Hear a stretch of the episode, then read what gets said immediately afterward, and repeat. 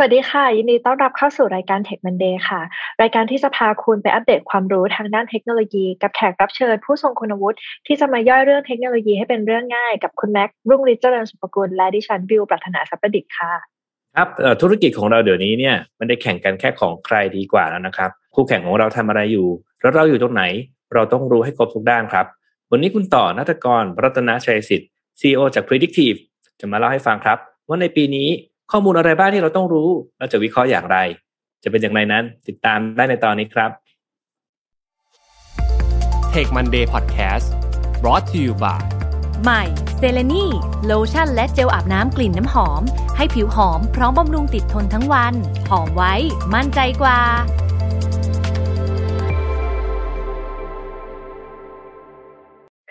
สวัสดีค่ะ คุณต่อ ยินดีต้อนรับเข้าสู่รายการ Tech Monday ค่ะ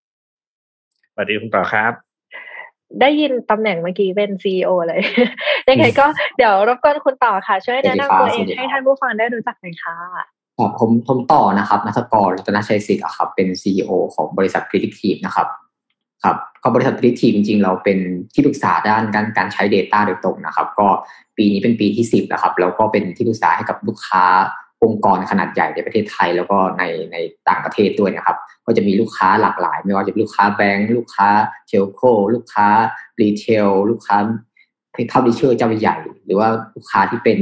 sector ต่างๆนะครับก็จะมีมีความหลากหลายมากมายครับ ซึ่งการใช้ Data ของเขาก็จะมีความหลากหลายในการใช้ค่อนข้างเยอะเลยครับ ก็จริงๆวันนี้ก็เป็นโอกาสดีที่ผมอาจจะมา sharing ประสบการณ์ได้นะครับ ว่าการที่จะนำข้อมูลไปใช้เนี่ย ให้ก่อให้เกิดประโยชน์สูงสุดในองค์กรเนี่ยมันสามารถทำในแกนไหนได้บ้างนะครับ ครับต่อครับเอ่อโลกของงานสาย Data เนี่ยถ้าจะให้ต่อช่วยสรุปให้ท่านผู้ฟังฟังเป็นเบื้องต้นก่อนครับ ว่าเอ๊ะมันมีองค์ประกอบอะไรบ้างเนี่ย ต่อพอจะเล่าให้ฟังหน่อยได้ไหมครับ ได้ครับก็จริงๆในในในสายงานของ Data เนี่ยเราจะอาจจะได้ยินมาหลากหลายนะครับ ตั้งแต่ในสายของที่เป็น Data Analytics นะครับที่ตั้งแต่การที่เรามีการนำข้อมูลพวกนี้ครับมาใช้ในการวิเคราะห์นะครับ อาจจะเป็นข้อมูลที่เราเคยจัดเก็บเป็นยอดขายนะครับ หรือว่าเป็นข้อมูลในเชิงพฤติกรรมของลูกค้า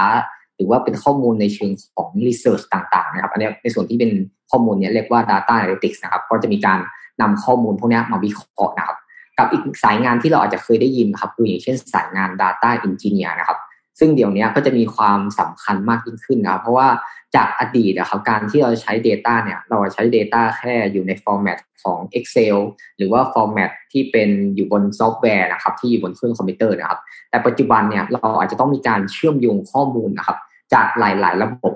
ซึ่งแน่นอนว่าจากการที่เราต้องเอาข้อมูลเนี่ยครับมาเชื่อมโยงกันเนี่ยในสุดในสายงานที่เป็น Data Engineer ก็จะมีความสำคัญมากยิ่งขึ้น แล้วก็ส่วนนี้เองครับยิ่งยิ่งปัจจุบันเนี่ยครับเราจะมีเรื่องของการได้ยินพวก AI หรือเรื่องของ Machine Learning ใช่ไหมครับคนที่เป็นเรื่องของ Data Engineer เนี่ยก็ทำหน้าที่สำคัญนะเพราะว่าเขาเป็นคนหนึ่งที่ต้องทำหน้าที่ในการเตรียมข้อมูลนะครับ เตรียมความพร้อมหนึ่งข้อมูลการคลีนซิ่งข้อมูลการจัดการข้อมูลครับเพื่อส่งต่อให้อีกตำแหน่งหนึ่งครับ ที่พูดถึงก็คือเรื่องของคนที่เป็นเรื่องของการทำ Data Scientist นะครับ หรือคนที่เป็นนักการวิเคราะห์นะครับวิเคราะห์ข้อมูลในเชิงการ เอาข้อมูลในเชิงสถิติมาใช้เลยพวกนี้ครับ ก็เป็นพวก Data Scientist นะครับ อืม ก็ฟังดูแล้วก็จะเป็นเกี่ยวกับข้อมูลหรือว่า Data ล้วนๆเลยนะคะ แต่ว่าก่อนที่เราจะคุยกันในมุมของเทรนด์เรื่องของ Data ที่จะเกิดขึ้นในปี 2022 เนี่ย รบกวนคุณต่อย้ำอีกทีได้ไหมว่า Data Analytics เนี้ยสำคัญอย่างไรคะได้ครับเพราะปัจจุบันนะครับการที่เราบอกว่าเราอยากเข้าใจพฤติกรรมของลูกค้าใช่ไหมครับ จากเดิมนะต้องย้อนกลับไปเลยว่าทุกบริษัทเนี่ยอาจจะมีข้อมูลที่เป็นเรียกว่าเป็นข้อมูล transaction data ใช่ไหมครับ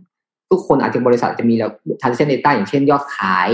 ค่าใช้จ่ายต่างๆ หรือแม้กระทั่งอย่างเช่น ชื่อนามสกุลต่างๆ พวกนี้ก็ถือว่าเป็น transaction data นะครับ แต่สิ่งพวกนี้ครับผมมองว่ามันคือสิ่งที่เป็นอดีต เพราะมันคือสิ่งที่เกิดขึ้นแล้วนะครับ นั่นหมายความว่าลูกค้าอาจจะเคยไปซื้อสินค้ามาแล้ว มันทำให้เกิดเป็น transaction data แต่ปัจจุบันเองเนี่ยครับ ก็จะมีเรื่องของการเก็บข้อมูลอีกแกนหนึ่งที่เรียกว่า behavioral data นะครับ ซึ่งเป็นข้อมูลในเชิงของพฤติกรรมของคนเนี่ย ซึ่งพฤติกรรมของคนเนี่ยเขาอาจจะยังไม่ถึงเป้าหมายนะครับยังไม่ถึงปลายทางครับ แต่ทำเราถ้าเกิดเราสามารถเรียนรู้เขาได้ครับว่าพฤติกรรมในเชิงของเขาเนี่ยเขาเป็นคนที่มีแนวโน้มจะซื้อเครื่องสำอางแบบไหน เขาเป็นคนที่มีแนวโน้มจะอ่านคอนเทนต์แบบไหน เขาเป็นคนที่มีแนวโน้มที่จะชอบท่องเที่ยวหรือไม่ พวกพวกเนี้ยครับถือว่าเป็นเป็นข้อมูลในเชิงพฤติกรรม ซึ่งมันเป็นเหมือนข้อมูลระหว่างทางครับเพราะว่าจริงแล้วก่อนที่เราจะไปถึงปลายทางใช่ไหมที่เป็น transaction data เนี่ยเราทุกคนย่อมต้องผ่านกระบวนการที่อยู่ในช่วงของข้อมูลที่เป็นในเชิงพฤติกรรม นั่นหมายความว่า Data Analytics ณปัจจุบันครับ ถึงมีความสำคัญมากยิ่งขึ้นเรื่อยๆ ครับ เพราะว่าคือการถ้าเกิดเราสามารถเข้าใจกลุ่มลูกค้าของเราได้นะครับว่าก่อนที่เขาจะไปซื้อสินค้าหนึ่งชิ้นเนี่ยเขามี จอร์นี่อย่างไร เขามีเส้นทางอย่างไร เขามีพฤติกรรมอย่างไรบ้าง หรือพฤติกรรมเพศไหนบ้าง ที่ทำให้เขาสามารถตัดสินใจในการที่จะซื้อสินค้าได้ เออ ก็เลยเห็นว่าเนาะต่อปีนี้ผมเลยเห็นว่าเอ๊ะใครๆก็ตื่นตัวกับการเก็บข้อมูลของลูกค้าหรือที่ที่คนทั่วไปเขาเรียกว่าเป็น first party data มากๆเลยเนี่ยเออต่อพอจะวิเคราะห์ให้ให้ฟังเพิ่มหน่อยนะครับว่าทำไมช่วงนี้ทำไมทุกคนก็ตื่นตัวกันจังนะครับครับต้องบอกเลยครับว่ามันเป็นเรื่องของการที่ อุตสาหกรรมมีการเปลี่ยนด้วยแม้กระทั่งเรื่องอย่างเช่น ในส่วนของตัวที่เป็น regulatory นะครับ ตั้งแต่คนที่ดูเรื่องของ GDPR PDPA พวกนี้เข้ามาครับ จากจากอดีตเมื่อก่อนเนี่ยเราบอกว่าเราอยากใช้ข้อมูลยังไงก็ได้ ใช่ไหมครับ แต่ตรงนี้ครับยิ่งยิ่งถ้าเกิดเราเราไม่มี permission หรือว่าเราไม่มีสิทธิ์ในการใช้ข้อมูลตรงเนี้ย มันก็จะมีปัญหาละอันนี้คือดับแรกเลยครับ ถ้าเกิดเราไม่ได้เป็นเจ้าของข้อมูลเองอะอนาคตเนี่ย เหมือนเราเอาชีวิตเราไปอยู่ในความเสี่ยง เพราะเราไม่รู้เลยว่าใครจะให้ข้อมูลเราได้บ้าง หรือข้อมูลที่เราจะไปใช้กับ third party เนี่ยมันมี available จริง ๆ หรือเปล่าในอนาคต เพราะมันมีเรื่องของ regulatory นะครับ อันนี้คือปัจจัยแรกนะครับ ปัจจัยที่สองครับ คือปัจจัยเรื่องของพฤติกรรมของคนครับ ที่มีการเปลี่ยนแปลงไปแล้วเขามีความคาดหวัง เขามีความ expectation มากยิ่งขึ้นครับ เรื่องว่าเรื่อง privacy เพราะว่าในต่างประเทศเนี่ยตื่นตัวมากๆนะครับ ราะว่ามันเราอาจจะเคยได้ยินอย่างเคสของ Cambridge Analytica ว่าใครเคยดูซีรีส์ Great Hacks มาก่อนนะครับ เราจะเห็นเลยว่าอย่างข้อมูลพวกนี้มันก็จะเป็นอะไรที่ user เริ่ม aware ละ user เริ่มแบบกลัวแล้วว่าเอ้เราเอาข้อมูลตรงนี้ไปใช้ในอย่างถูกต้องหรือเปล่านะครับ กับอีก component ที่สามนะครับ ที่เป็นตัวตัวผลักดันในเรื่องของการที่ทำไมคนถึงต้องให้ความสำคัญเรื่องของ first party data ก็คือเรื่องของตัวแพลตฟอร์มเองครับ อย่างแพลตฟอร์มเนี่ยครับอย่างเช่นของของ Chrome เนี่ยครับจริง ๆ แล้วว่าเมื่อสองสามปีที่ผ่านมาเนี่ย ทาง Google ประกาศเลยนะครับ ว่าจริง ๆ ปีนี้จะเป็นปีที่จะไม่ได้มีการเก็บตัวที่เรียกว่า third party cookie นะครับ คือยังไงนะครับขยายความนิดหนึ่ง third party cookie คืออะไรครับครับจากเมื่อก่อนใช่ไหมสมมติว่าเราบอกว่าเราจะเข้าเว็บไซต์ไหน เราอยากเข้าไปดูโฆษณาตรงไหนเนี่ยครับ จากเมื่อก่อนในโลกของโฆษณาบนออนไลน์เนี่ยครับ มันจะมีการใช้คุกกี้อยู่ ซึ่งมันจะทำให้เราเรียนรู้เลยว่าเฮ้ยคนคนนี้เคยเข้าเว็บไซต์ไหนบ้าง คนคนนี้มีความสนใจท็อปปิกไหนบ้าง คนคนนี้มีแนวโน้มจะซื้อสินค้าอะไรบ้าง เพราะจากเช่นเรามีการติดตั้งตัวพิกเซลครับอย่างเช่นเวลาถ้าเป็นฐานะนักการตลาดใช่ไหมเราจะมีการเอาโค้ดตรงนี้ไปแปะในเว็บไซต์ ซึ่งไอ้โค้ดตรงนี้ครับมันจะทำให้เรียนรู้ได้เลยว่าพฤติกรรมของเราเป็นอย่างไรบ้างก็เหมือนคอยเบราว์เซอร์คอยของคน user คอยบอกอยู่ตลอดเวลาแหละว่าฉันอาจจะไม่ได้บอกว่าฉันเป็นใคร แต่ว่าฉัน ใช้อะไรอยู่แล้วไปคุยกับเว็บคุณนะ อะไรอย่างนี้ถูกไหมอ๋อมีพฤติกรรมบอกอยู่เรื่อยๆๆออนไลน์ใช่ครับซึ่งไอ้ตรงเนี้ยครับมันเป็นอะไรที่อย่างอดีตเราอาจจะมีข้อมูลมหาศาลเลย เราไม่ต้องเป็นต้องเก็บเองก็ได้ เราไปซื้อข้อมูลพวกนี้มาเราบอกว่าเราอยากได้กลุ่มที่ชอบรถฮาร์เลย์เราบอกว่าที่ที่มีความสนใจเรื่องนี้ เหมือนตอนนี้ปัจจุบันที่เราไปซื้อโฆษณาผ่านทาง Facebook หรือ Google นะครับ ก็จะเห็นเลยว่าเราไปเลือกกลุ่มพวกนี้ได้ แต่ตรงนี้เองครับ พอเรื่องของ privacy มันมีความตื่นตัวมากเนี้ยมากยิ่งขึ้นน่ะ ในตัวแพลตฟอร์มก็ต้องปรับตัวเลยครับอย่างอย่างในปัจจุบันเองถ้าเกิดเรามีการใช้อย่างพวก Safari Firefox อะไรพวกเนี้ยเขาก็จะเริ่ม limitation ของการที่เก็บข้อมูลที่เป็น third party cookie ละแล้วอย่างปีหน้านะครับ Google ประกาศเลยครับว่าปีหน้าเนี่ยเขาจะ disable เลย นั่นหมายความว่าถ้าเป็น third party cookie เนี่ย จะไม่ทำการเก็บอยู่ในเบราว์เซอร์เลย คือไอ้ third party เนี่ยมันหมายความว่าเป็นข้อมูลที่มีคนกลาง เออเพื่อส่งไปให้คนกลางถูกไหมแล้วก็คนกลางก็ทำการเหมือนเก็บข้อมูลรวบรวมข้อมูลอันนั้น ไปแล้วก็ไปทำอะไรบางอย่าง เพิ่มเติมไม่ได้มาไม่ได้ส่งข้อมูลเนี้ยให้กับเอ่อเว็บไซต์โดยตรง เพราะว่าถ้าเป็นเว็บไซต์หรือว่าเป็นแอปพลิเคชันของเราเองอันนั้นคือ first party เนาะเออคราวนี้พอมันเป็นตัวกลางคนที่สามเนี่ยเขาบอกว่าเออปีหน้านี่เลิกเก็บแล้วเลิกเก็บแล้วครับ โครงจะเลิกเก็บแล้วเพราะจริงๆในส่วนของ Firefox กับ Safari เองตอนนี้ก็เริ่มเริ่ม disable บางส่วนไปแล้วนะครับอืมก็เลยว่าคือไอ้แบบต่อไปในอนาคตมันจะไม่มีข้อมูลส่วนนี้ แล้วก็เออ เราก็เลยจำเป็นต้องเออพึ่งตัวเองละถูกไหมถูกต้องเพราะตอนนี้หลาย ๆ บริษัทครับแข่งกันวิ่งแข่งกันเลยครับว่า ในช่วงหลายหลายบริษัทเนี่ย แบบพยายามจะ invest ในเรื่องของการเก็บข้อมูลที่เป็น first party data นะครับ ให้มากที่สุด เพราะจะทำให้เราสามารถเข้าใจ แล้วก็หลายๆพับลิเชอร์ครับในต่างประเทศเนี่ยก็พยายามผลักดันเรื่องนี้เหมือนกันเพราะว่า เขาเป็นกลุ่มที่เสียผลประโยชน์ค่อนข้างเยอะครับอืมคือหมายถึงว่าในมุมบิวที่บิวไม่ได้ไม่ได้อยู่ในโลก Data นะ บิวอาจจะขออนุญาตทำความเข้าใจหน่อยก็คือ เมื่อก่อนเนี่ยมันก็จะมีทั้งเว็บไซต์ที่เก็บข้อมูล แล้วก็ตัวเบราว์เซอร์เองก็เก็บข้อมูล ในมุมนี้หมายถึงว่าพวกเบราว์เซอร์เองจะไม่เก็บข้อมูลแล้ว แต่ว่าเราในฐานะผู้ผลิตเว็บไซต์เนี่ยอาจจะต้องดูเรื่องของการเก็บข้อมูลหรือเรื่องคุกกี้นี้เองจากการทำ consent ในมุมของลูกค้าถูกต้องไหมคะ ว่าลูกค้ายอมรับการเก็บข้อมูลนั้นไหม คือต้องต้องบอกประเภทของคุกกี้แล้วกันนะครับ ว่าอย่างปัจจุบันเนี่ยถ้าเกิดเรามีการเก็บข้อมูลที่เป็นของเราเอง อย่างยกตัวอย่างถ้าเกิดเรามีใช้ Google Analytics นะครับ Google Analytics เนี่ยต้องเรียกว่าเป็น first party cookie ก็คือเราเป็นเจ้าของหมายความว่าเรายังสามารถเก็บข้อมูลตรงนี้ได้อยู่ ในฐานะที่เราเป็นเจ้าของนะ first party ก็คือเราเป็นเจ้าของเอง อย่างเช่นเว็บไซต์ A ก็คือเราเป็นเจ้าของเว็บไซต์ A เนี่ยเราสามารถเก็บข้อมูลใดๆทั้งสิ้นได้หมดเหมือนเดิม แต่สิ่งที่มีกระทบอะครับ ก็คือ third party cookie มากกว่า อืม โอเคค่ะ แล้วเมื่อกี้เห็นพูดในมุมของเรื่องคุกกี้มากขึ้น ตัวเว็บไซต์ต่างๆ ปัจจุบันเวลาเราเข้าหน้าเว็บเนาะมันก็จะเริ่มมีการ manage แล้วว่าเออ user ยอมรับให้เก็บข้อมูลนั้นไหมอ่าครับอันเนี้ยไอการยอมรับไม่ยอมรับเองมันมีผลกับเรื่องของ data analytics มากขนาดไหนคะจริงๆ ตรงนี้มีผลนะครับ เพราะว่ามันมีเรื่องของการที่เราสามารถ identify เขาได้อะครับว่าคนคนพวกเนี้ยเขาให้คอนเซนต์เราจริงๆ หรือเปล่า หรือว่าเขามี relationship กับเราหรือเปล่า พวกเนี้ยครับก็จะมีผลเหมือนกัน ซึ่งซึ่งในส่วนตรงเนี้ยครับ เราจำเป็นจะต้องเข้าใจบริบทต่างๆด้วย เข้าใจในเชิงของประสบการณ์ของเขาด้วยนะครับ ว่าทำไมเขาถึงเข้ามาแล้วเขาถึงไม่ให้ เพราะอะไร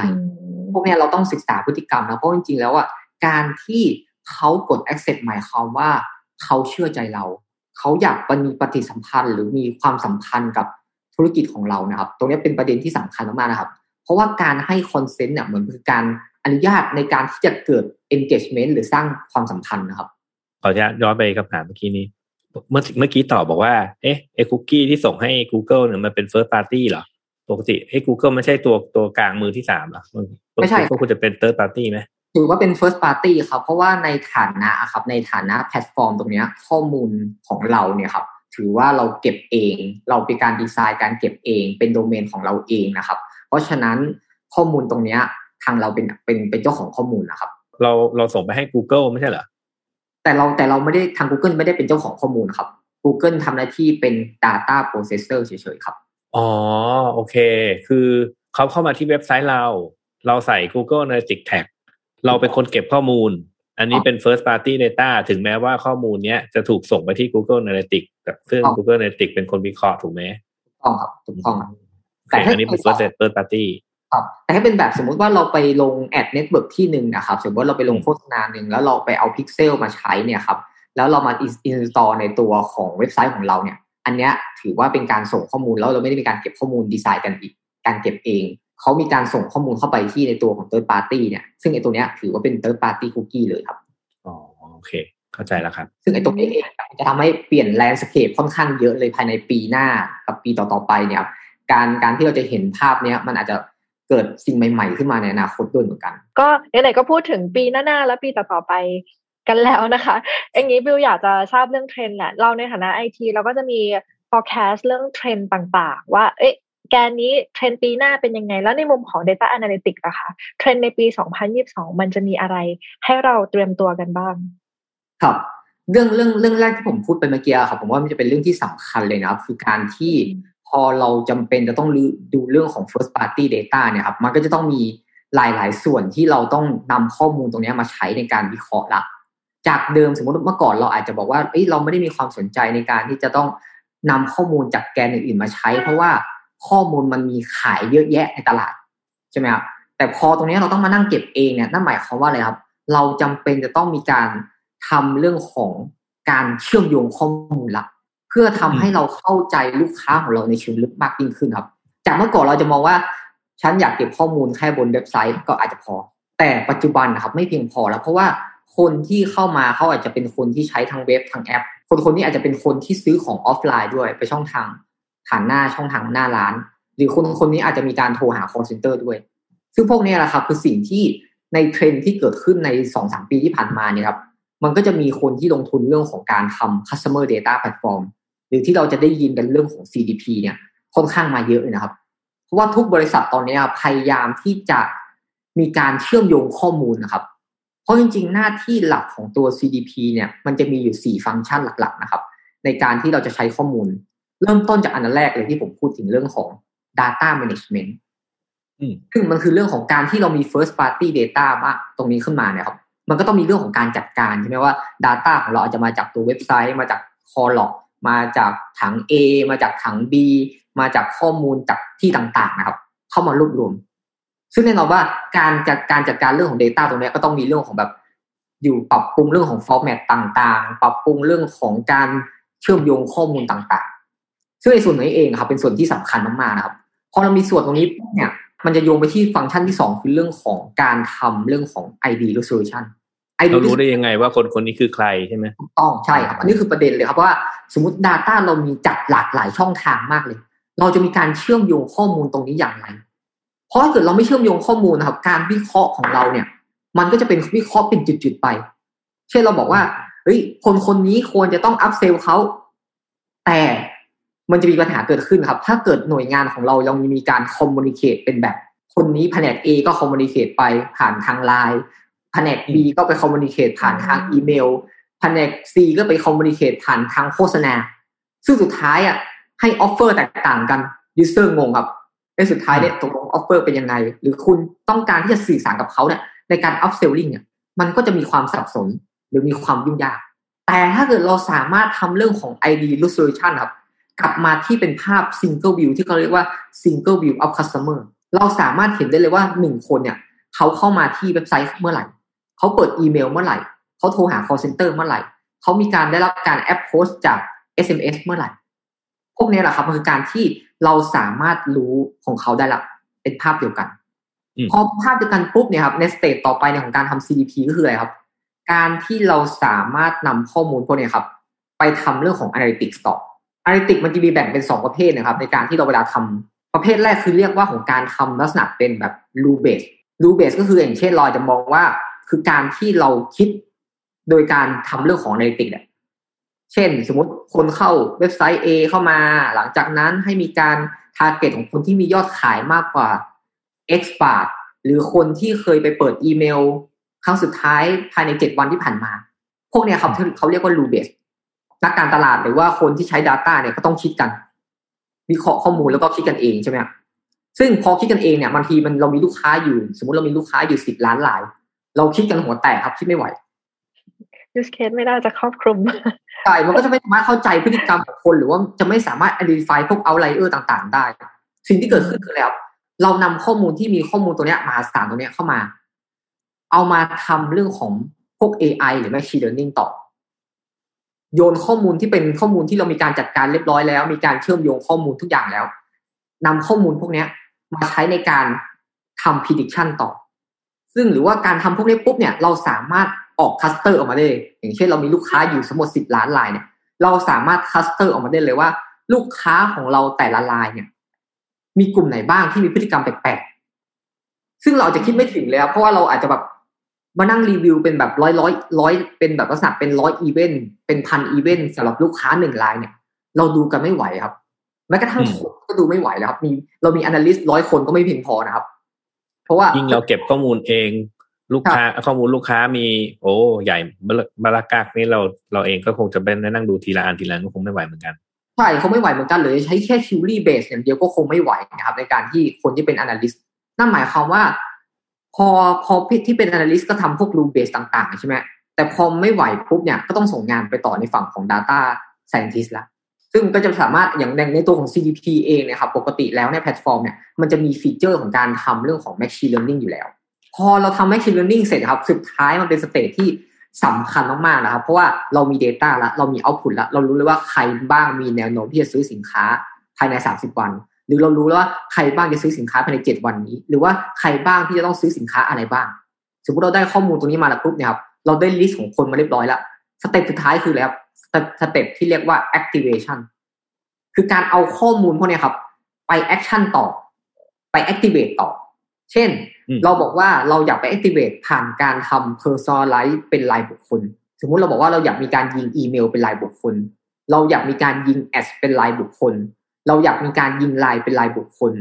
หรือว่าเราสามารถเอาข้อมูลตรงนี้ให้ทาง call center หรือว่า sales agent ไปโทรเป็นรายบุคคลต่อ ซึ่งก็จะมีข้อมูลหมดเลยครับว่าพฤติกรรมเขาเป็นอย่างไร ความต้องการของเขาเป็นอย่างไรบ้าง อันนี้ก็เป็นส่วนหนึ่งของของเทรนที่เกิดขึ้นนะครับ ในในในในในภาพของ CDP ครับ ก็คือ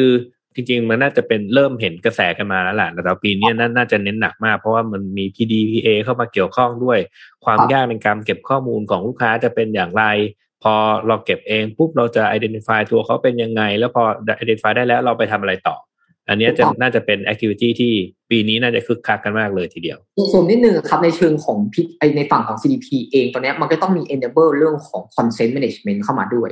เพราะว่าทุกสเต็ปเราต้องสามารถ manage เขาได้ใช่ไหมว่าเขาให้ permission เราอยู่หรือเปล่า หรือว่าถ้าเกิดเขาถอน permission หรือว่าถอน preference ออกไปเนี่ย เราสามารถจัดการข้อมูลในถังที่เรามีการเชื่อมโยงทั้งหมดอย่างไรได้บ้าง ส่วนนี้ก็เป็นส่วนที่สำคัญมากๆเหมือนกัน จริง ๆ แล้วเทรนด์เทรนด์เนี้ยก็พอจะเห็นภาพตั้งเอ่อเริ่มเริ่มมาตั้งแต่ปีที่แล้วแล้วแหละ แต่ทีนี้เนี่ยที่ที่ต่อเล่ามา มันฟังดูเหมือนเป็นเอ่อสิ่งที่เฮ้ยมันไม่ได้ง่ายนะ ในการทำอะ ในการตั้งแต่จัดจัดเก็บเลย แล้วก็มาวิเคราะห์ แล้วก็เอาข้อมูลนั้นไปใช้ต่อเนี่ยเฮ้ยเออคนผมว่าคนทั่วไปใช้ทำไม่ได้ไงมันต้องมีผู้เชี่ยวชาญมาช่วย ทีนี้มันมีผู้เชี่ยวชาญอะ แล้วคนทั่วไปเนี่ยเขาอยากจะ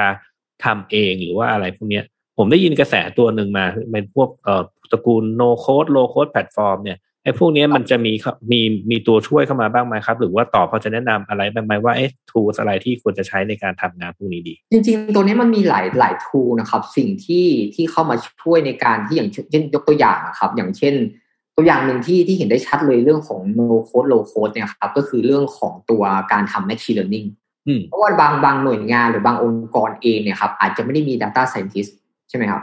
แต่ปัจจุบันนะครับหลาย ๆ cloud platform เองเนี่ยเขาได้มี product ที่เรียกว่าอย่างพวก auto ML อ่าโยนข้อมูลไปเฉยๆ เดี๋ยวฉันคิดโมเดลให้เองจ้ะก็เราสามารถโยน Data พวกเนี้ยเข้าไป แล้วเขามีเป็น pre-built model อยู่แล้ว ในตัวระบบ อันนี้ก็เป็นตัวอย่างหนึ่งนะครับ ที่เป็นโลเป็น no code เลยเพราะว่าคุณไม่จำเป็นต้อง coding เป็น แต่คุณคุณไม่จำเป็นต้องเขียน TensorFlow เป็น หรือว่าเขียน Python เป็นนะครับแต่คุณก็ยังสามารถ config เข้าไป แล้วสามารถ run โมเดลออกมาได้ จริง ๆ แล้วการทำเรื่องของ Data Science เนี่ยมันไม่ได้ Data Science ต่างๆเนี่ยมันไม่ได้ยากตรงที่เรื่องของการเขียนโค้ดตรงนั้นนะครับ แต่มันคือเรื่องของ logicความเข้าใจมันมากกว่าความเข้าใจเราอยากจะเอาไปใช้อะไรด้วยเนาะถูกต้องเราจะเอา attribute อะไร อย่างเช่นเราบอกว่าเราอยากวิเคราะห์พฤติกรรมของคนเนี่ย เราจะโยนข้อมูลไป200 attribute เลยเหรอหรือว่าเราจำเป็นต้องโยนไป1,000 attribute เลยเหรอพวกนั้นมันอาจจะเกินความความจำเป็นหรือเปล่า หรือว่าบาง attribute ข้อมูลก็ยังไม่ได้มีการจัดการให้สามารถนำมาใช้งานได้ ซึ่งถ้าเกิดเราโยนข้อมูลตรงนั้นไปอะครับแมชชีนมันก็ไม่ใช่หมายว่ามันจะมันจะหาคำตอบได้ หรือว่ามันจะได้โมเดลที่มีคุณภาพ ถ้าเกิดเรายังไม่ได้มีการเตรียมความพร้อมเรื่องของข้อมูลนะครับตรงนี้ผมเลยย้ำว่าจริง ๆ เรื่องทูเนี่ยไม่ได้เป็นเรื่องของประเด็นเลยนะครับ จริงๆแล้วทูในตลาดมีเยอะมาก แต่สิ่งที่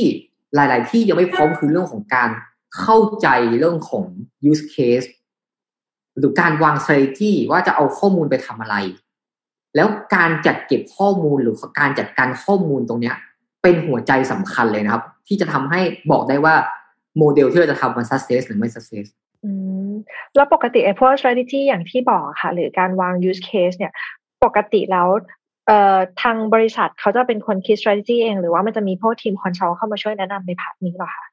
คือหลาย ๆ บริษัทก็มีมีมีมีทีมงานภายในบริษัทนะครับ ที่เป็นเหมือนนักการตลาดอย่างเงี้ยแต่แต่ปัจจุบันเนี่ยก็จะมีอย่างอย่างบริษัทพิเศษเองเนี่ยเราก็ทำ consult ให้ ก็คือทำเรื่องของ Data Strategy เลย คือเราเข้าไปช่วยลูกค้าครับว่าตั้งแต่ดูว่าคุณจะวางรถแบบอย่างไร คุณมีปัญหาแบบไหน หรือว่าคุณที่จะมองว่า opportunity ของการใช้ Data เป็นอย่างไรบ้างพวกเนี้ยเหมือนเราเหมือนเราคุกคลีกับเรื่องของการใช้ Data มาเป็นสิบปี เราเข้าใจ across different vertical อะไรพวกนี้ครับอุตสาหกรรมแตกต่างกันไปเนี่ยมีเยอะมากที่มันมีความ use case ที่แตกต่างกันไปเนี่ยเขาก็อยากได้รับความคิดเห็นหรือว่าไอเดียต่างๆครับที่มันสามารถทำอะไรได้บ้างในการใช้ Data นะครับ อันนี้คือส่วนหนึ่งที่น่าจะเป็นน่าจะเป็นประโยชน์สำหรับในฐานะที่เป็นคอนซัลท์เข้าไปเลยครับ แต่หลายบริษัทเองก็พยายามเริ่มเข้ามานะครับ แล้วเราเราก็เข้าไปช่วยแอดออนหรือว่าเข้าไปช่วยไฟจูนเรื่องของ strategy อีกทีหนึ่งเลยครับ จริงๆ บิวมองว่าเทรนด์ของ Data มันเปลี่ยนไปเมื่อก่อนข้อมูลมันอยู่บนกระดาษเนี่ยคนที่เอา process หรือ key strategy ก็เป็นแบบหนึ่งแต่ว่าพอตอนนี้มันเป็นเรื่องของ